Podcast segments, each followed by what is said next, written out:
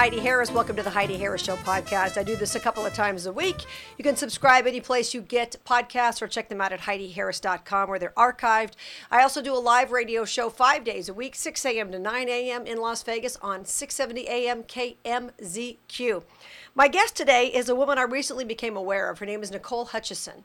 She was convicted of a DUI death and sent to prison in Texas. And over the course of her imprisonment, she realized there was a huge problem with what was happening with incarcerated people, and more importantly, what happens to them after they get out of jail. Because 95% of people in jail right now are going to be out again. She has turned her life around. Um, she owns her stuff, and I really wanted to talk to her, so I'm glad to have her here. Welcome, Nicole Hutchison, to the Heidi Harris Show. Hi, thank you for having me, Heidi. How are you doing? I'm doing great. You know what I love about you, and I really, you came to my attention on Twitter. I don't know how it was, but you posted something, and I saw it on Twitter, and I thought, wow, that's really cool. And I looked into what you were doing, and and you're somebody who's you've owned your stuff. You know, you've been through some stuff in your life. You totally owned it, and we'll get to that in a second. But uh, but I respect that so much, and it caught my attention. And you know, people were trashing you, but you're still just going, hey, listen, this is what I did I own this, but this is what I'm doing now. And isn't that the truth for all of us? Absolutely. You know, there there has to be accountability there, and and so yeah, you're right. I I've had a quite a bit of a, a reaction. You know, most of it has been positive, uh, fortunately, but um, you know there has been some of that reaction there, which is understandable um, considering you know what took place. But you know, a bottom line is I I have put my story out there and and what happened so that people can see, you know, number one, this can happen to you. Um, it happened to me, and here's how it happened, and you know, kind of here's what led up to it, and that's why I go on mediums such as Twitter and, and Facebook, and I do tell my story, and I I am authentic and put it out there so that um, you know people see the the whole narrative, they see everything that led to it, and hopefully can relate to it, um, and make it personal. Yeah. And in doing so, when you you know are authentic and and you tell your truth. Some people get uncomfortable with it, um, you know, but a lot of people are out there saying, you know, hey, I, I can relate to that, and, and I know how that feels. Um, and then secondly, just the, the frightening aspect of in just an instant, be, you know, your life can change and so can someone else's. Um, and in this case, even more importantly, you know, somebody lost their life in this situation, and and my life and and my family as well was completely transformed. But then where's the beauty in that? What can we do with the legacy of that? And right. that's where you know i i had a choice. Um you know i fell to my knees and and do i fall to my knees with a gun to my head and and end it all? Or do i fall to my knees and i say god lift me up rise me up out of this and and use me. Use this story and and how do we change this? And and how can i help others? And for me thank god it was it was the latter yeah, I think that's so important, and because there are people who've gone to prison. Chuck Colson is one. My friend John Ponder, you know him, Hope for Prisoners, people yeah. like that. Well, it's not until you really go, get in there sometimes that you realize there's a whole other world that you would never have known about had you not gone to prison and you found a need. And we'll get to that. Let's go back a little bit. Uh, you were raised in, a, you said, a really good family, and uh, but you didn't realize until when when you were a little kid, you didn't realize that you had been. Who was your actual bio mom?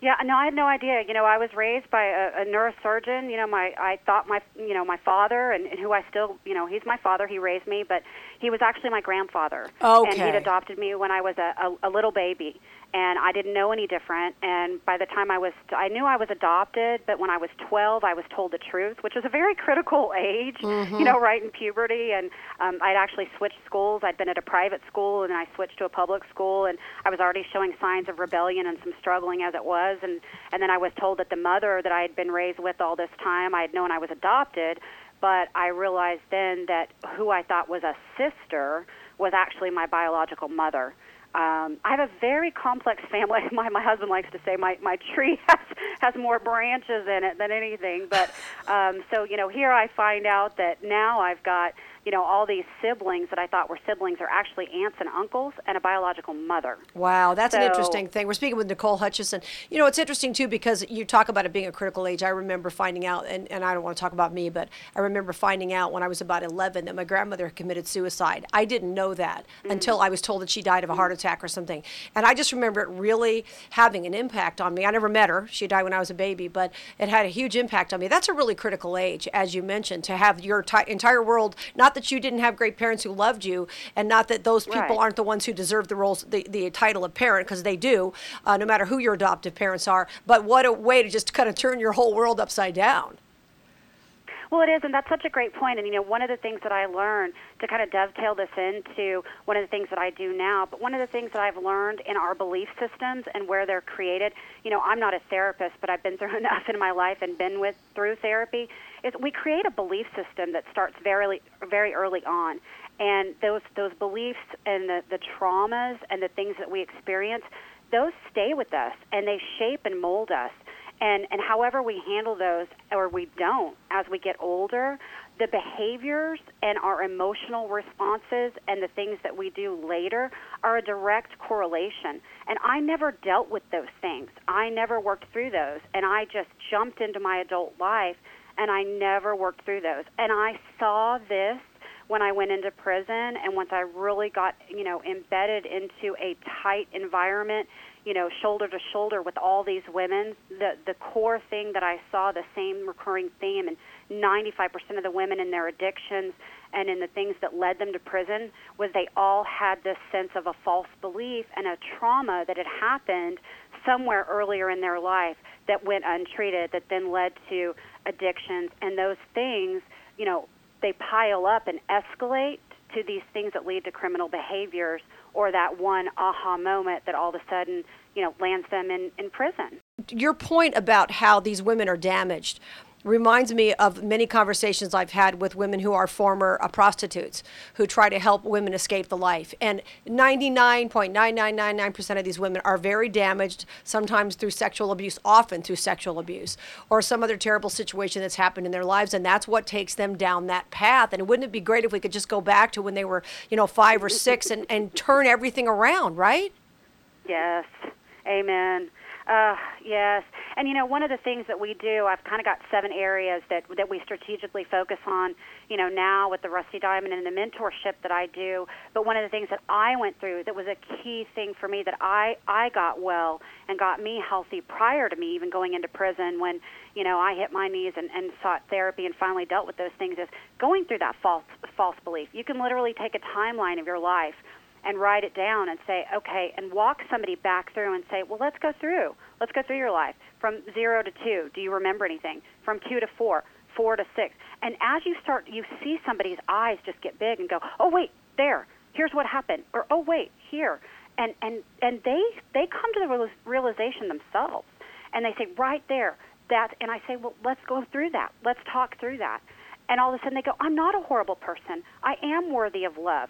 Because to your point, 99.9%, what do people want? They want to feel loved. They want that unconditional, no strings attached love. And that's what people want. And at some point along the way, they were made to feel unloved and unworthy. And, and really, once you just fill them with that love, and no, you don't have to do anything in return. No, you don't have to give me that soup. No, you don't have to give me that. I'm just going to love you. I'm just going to sit here and pray with you, or we're just going to talk, or come come join me, or hey, let's go down to the chapel. You know, and in the free world and in the world out here, oh no, hey, can I help you take those groceries inside? Or hey, you know, COVID's going on. Can I can I help do an errand for you? That's what people want. It's just that kindness. That's true. And it's- once people realize that, it's it's it's a game changer. It Absolutely. really is that simple. It- It's true. Now we're we're talking with Nicole Hutchison, who had gone to prison for something that she did. We're going to get to that here, and then completely turned her life around. And and the important thing too is that most people are going to get out of prison. So what are you going to do? Turn your life around or not? So we'll get to that. But talk about what happened that particular night.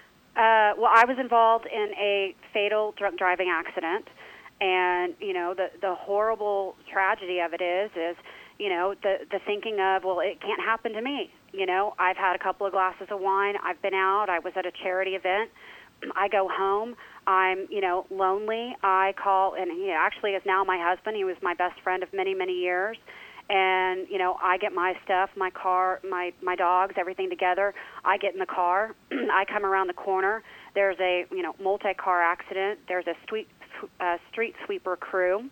Um, somebody happens to be out of a vehicle that should not have been out of a vehicle. We don't really know why, um, and unfortunately, the accident happens. And you know, it's one of those things that you can't. What if? Shoulda, coulda, woulda. I was wrong. I shouldn't have gotten in the car, and all the stars aligned in the wrong way that night, and ultimately, you know, uh, that's what happened, and it's a horrible tragedy. And you know, the bottom line is, I am a, a prime example of what happens when you just don't think and you don't think about a consequence and you make a decision that ultimately changes so many people's lives. Now, the irony of this situation is, as you mentioned, the person had gotten out of their car, and had you been sober, had you hit the person in a sober state, you might not have been charged. I mean, I wasn't there, I didn't investigate.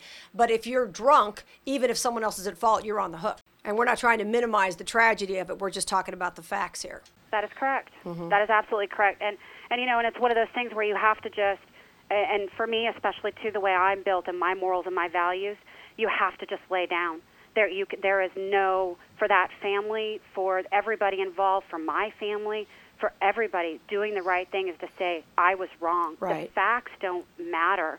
I, I was wrong. And even if so yes that does change the dynamics. And that's what my point is to people. Just even drinking and getting in a car even if you're not uh, above the limit you cannot get in a car and drink because god forbid something happens and you're not even at fault you just you you can't put yourself in that position. And especially in this day and age when you know we are in such a, a society of you know rights and wrongs i mean just don't put yourself in that position. Right because and, you can't do it you and you don't have time to react and that's the that's the the horrific thing. So so we get that. So you and i'll never know. Right. Yeah. Yeah you'll and never I, know. I live with that. And i live with that every day. And i live with not knowing you know? And and so the first you know that and I got to tell you, living with that, I mean, there was it was a dark, dark period. I was on bond for three years. Um, the very beginning was the most, you know, horrific struggle. Um, you know, I was suicidal. I had a spirit of suicide on me that was just horrific. I, um, I mean, it was to have that that that burden and to know that your actions you know, caused that is something I, I, it's indescribable. It's one of those things that you can't describe until you've been in that position. And God, I pray nobody's ever in that position. Right. Um, it's terrible. to know you you've affected people that way. Oh, it's horrible. And you know, I'm not built that way. I'm I'm a lover. I'm a I'm a giver. I, that's just my nature, and I wasn't raised that way. And you know, my choices and my decisions you know, created that. It's horrific. Yeah. And um, you know, the and the state of Texas does not allow any interaction whatsoever with any victims of anything. So nobody in any any situation that there are any victims involved. And my argument is always with any crime, there's always a victim. I don't I don't care what it is. And so that's very difficult too because there is a process that if, if you elect to go through um, as the family, you can, but um, that's very rare that that happens.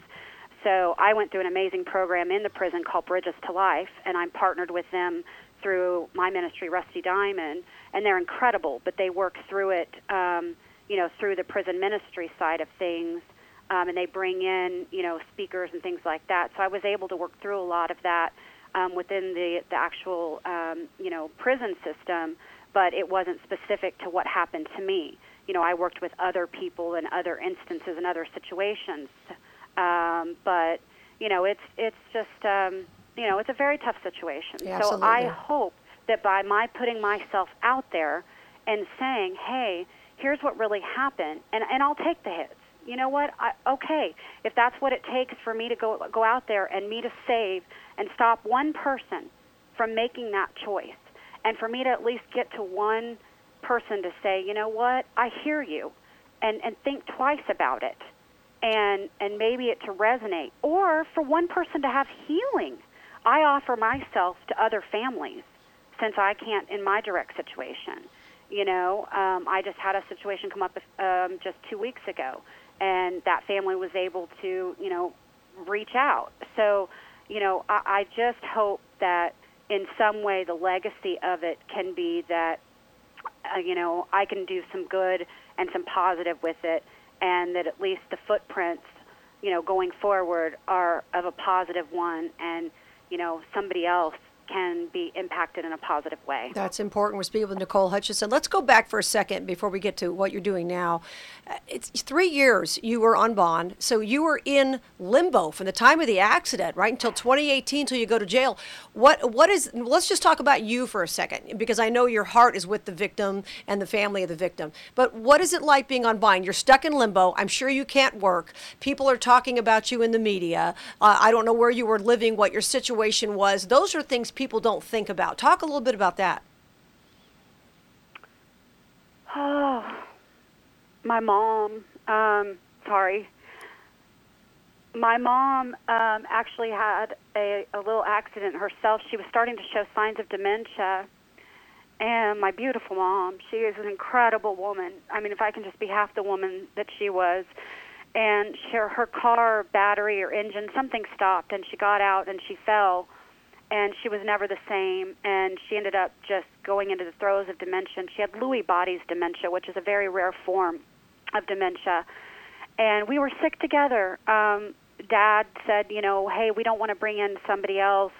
And i said you know what? God's done this. Let me take care of her. I i need a job. I can't be out in the public right now. I was in complete you know everything was shut off. I had no social media no you know i just shut down. I wasn't in hiding. I just knew i needed to just go go underground and just be with the, with God. I went through all these classes. I I was very involved in my church. Um, I it just it was a very quiet, uh, introspective time. I took the time to just really become my best self and really dig deep into a lot of things. I had had some childhood trauma from a mental health care facility that my parents had put me in thinking they were doing the right thing and there was a lot of abuse there. It became one of the largest mental health care lawsuits still to this day um, in the 80s um, for a lot of stuff they did to us as kids, and so I had never processed that. You know, my drinking had been problematic. That had always been my go-to mask. You know, and it was one of those where I, I you know, it wasn't all the time, but then when I was struggling, so you know, here I was not only on bond and, and, and wearing an ankle monitor and alcohol monitors and reporting, and I'd never dealt with the court systems before, and you know, I didn't know what was going on, and um, you know, I also, you know, had it just there was just so much going on. And then my mom, um, just watching her deteriorate from this beautiful, incredible woman to a wheelchair to bedbound, and she passed. And um, you know, in my arms, and we had had to move her into a facility, and I moved into an apartment literally so I could walk across the street and roll her in her wheelchair back and forth to my apartment so we could have some normalcy you know, changing her diapers, taking care of her. Um, during that time, the man I was speaking of that had been my best friend for years, like 16 years, I realized the whole time God had been preparing me to be the loving wife to him, and yet I'd had these crazy marriages and this big career in corporate and all these things that I thought I'd been chasing and running after, and you know, realized that this life, you know, w- was not right. I'd been chasing all the wrong things, and this man had been here this whole time and he was there for me through all of this. He's actually the one that had picked me up from jail when I bonded out. Now that's a good friend. Now, ultimately, how long were you sentenced to prison? My sentence was 10 years. Wow. Um, it was not, you know, a non-aggravated, um, which was a blessing. So, you know, a non-violent, non-aggravated 10 years. So, you know, I, that's what I did. I just prayed to God. I said, let's just, you know, make a deal, whatever plea deal. It was literally up to the, you know, the last minute there. Um, so uh, you know we just said okay, and I just gave it to God. We knew that um, I could make a parole. Um, you know, we just hoped that everything I had done. I mean, I went to the the MADD victim impact panels. I, you know, I tried to do everything I could do right. Um, you know, I, I I went to so many classes and courses, and you know, just really kept my head down and um, fortunately, all of that really helped me. I did um, the DWI program when I was in prison. That's where I met so many of these beautiful diamonds, these women that I still have today. Um, and I, I, I started the Rusty Diamond Network in 2018 at Dallas County. Uh, that's where this was born. And so I did the best time I could do, and I made my first parole.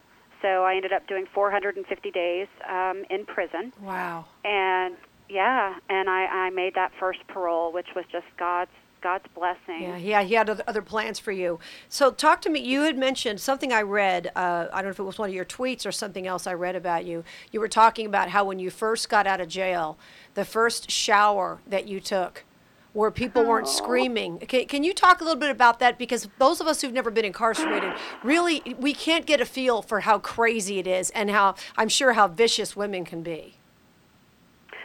Yeah, oh God, there's so many, but um, yeah, you know, Twitter's an interesting thing. My tweets are very different because you know the audience is very different on on Twitter. So sometimes my, you know, I, I throw some things out there. My husband's like, really, um, but you know, it's because I want I want people to get some of the the the the, the true dirtiness of it and you know, there's a lot of people that are, are, are hugely involved in criminal justice reform, and um, you know, there's a lot of ex- extreme thoughts out there about it. Um, and they're true in regards to some of the things that go on in prison. And so th- I think you might have caught one of those tweets that I was kind of gearing towards that audience. But yeah, it's um, you know the first shower I took that there weren't um, nasty you know feminine hygiene products throwing around and um, you know, screaming and fight. You know, fights were going to go down. It's when you're in the shower and girls would jump other girls. Wow. Um, you always have, you know, one eye open. There's no shower curtains. There's no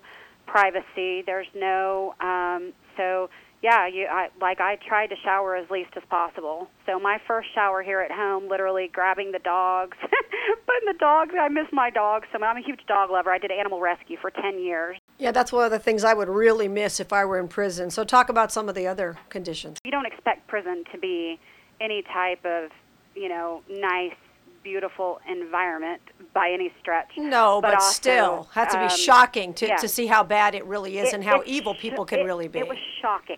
yeah. It was, sho- and yeah, and and for as many beautiful women and the, the amazing women that I met, yeah, there's the element too of you know the gang violence. There's the element too of you know that's that other side of the fence. But I'll tell you, you know, you kind of you stick to yourself.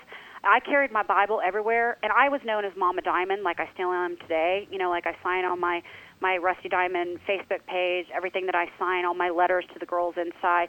You know, it's Mama Diamond. That's what everybody called me, and and you're respected. There, you do in prison. There is a hierarchy. People kind of know who you are. My whole family was very worried about me going to prison. Like, you know, are you going to get beat up? Right. gonna, I'm like, I got, I got this. I got, you know, Oof. and I was me.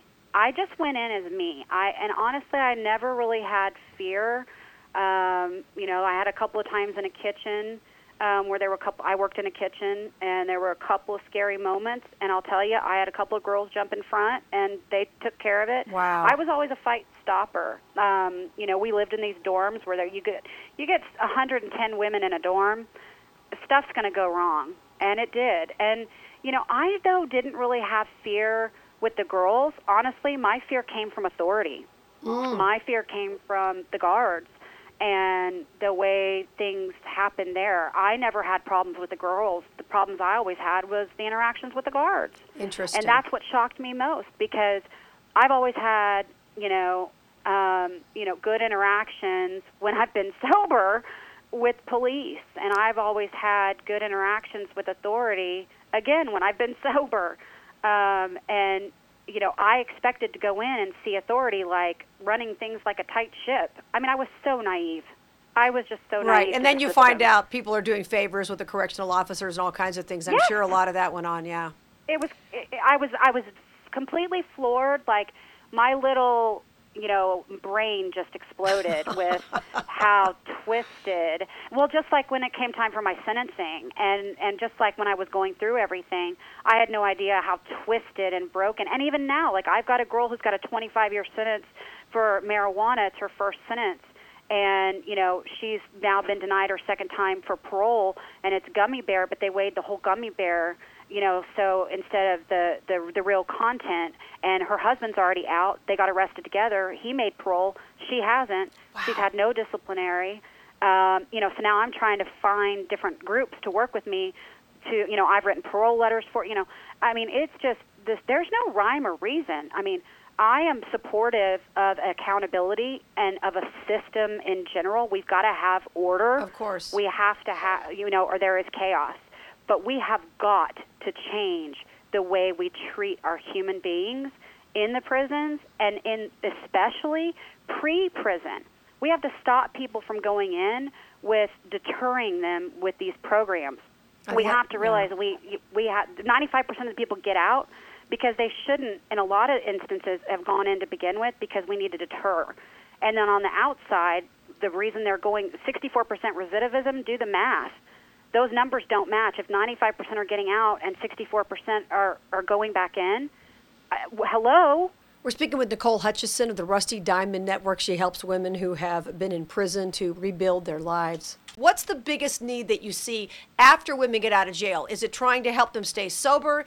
Is it trying to change their lives? Is it trying to help them find jobs? Uh, because obviously, when you get out of prison, if you go back home to your dysfunctional family and your same loser friends, your life's not going to change. What do you see as the biggest need? Yeah, usually playgrounds and playmates, as we call them, change. They usually do are not going back to the same routine. Believe it or not, it is, it, it, and it's because they need housing. Number one is an ID. Number one, believe it or not, is a state identification. They do not have ID, and in order to get, they're coming out with their offender ID. So their driver's license was either taken or confiscated during their crime they committed. Um, because most of the ones that um, you know I'm dealing with are some kind of substance um, and two, so they need to be able to cash their gate checks because they get, you know, $100 when they leave. They get 50 and then 50 at parole, and they need that money. So number one is having that ID so they can cash the check and then get a job. Every employer requires, except now I'm finding employers that are willing to use their state IDs. I'm making deals. But anyway, it's their ID, and then the second thing is housing. Jobs we can find them jobs left and right believe it or not. It's hard but once you make you know these inroads with these employers we're getting them jobs. But it's an id and housing.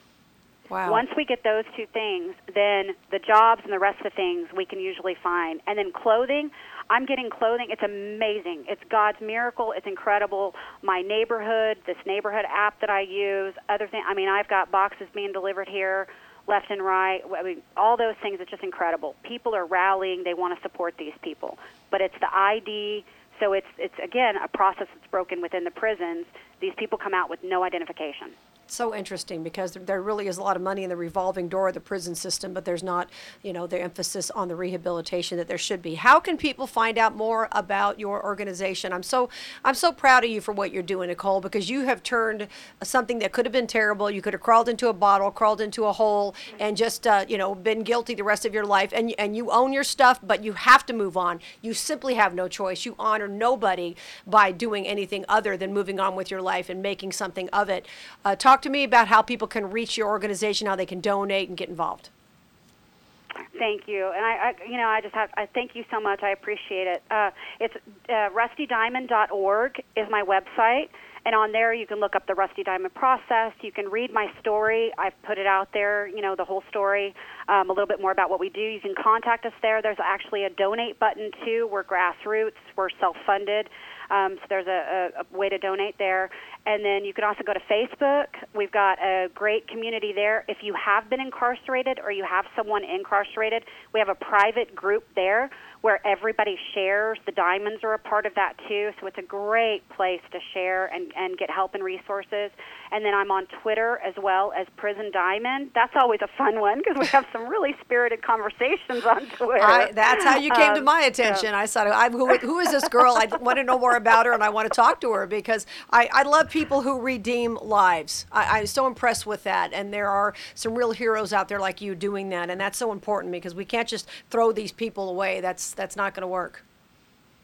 Well, I agree, and you know, like I always say, I'm, you know, God's doing the work. I'm just the vehicle. You know, He's just pushing that right on through me, and really, it's all about these diamonds. The diamonds are the network, and I'm just the bumper guards. You know, they're they're just going down the bowling lane, and I'm just kind of the bumper guards here, and it, it's just beautiful. Every day is such a new blessing, and I just really am so grateful that you reached out, and and I also love what you're doing too. I mean, we, you know, more of us need to realize that we can be supportive of this and be positive and the more that we're positive about it is really how we affect change. When when we're negative or when people just come out and say oh you've done time or you know you should be punished you know there is accountability but the best way to turn that around is to say you know what? Yep that was wrong, own that, and let's do something about it and let's move forward because the beauty on the other side of that is tenfold the person that they were before they made that mistake. And I'm seeing it every day, and it is a miracle. It is so beautiful. It is a miracle. Nicole Hutchison, rustydiamonds.org.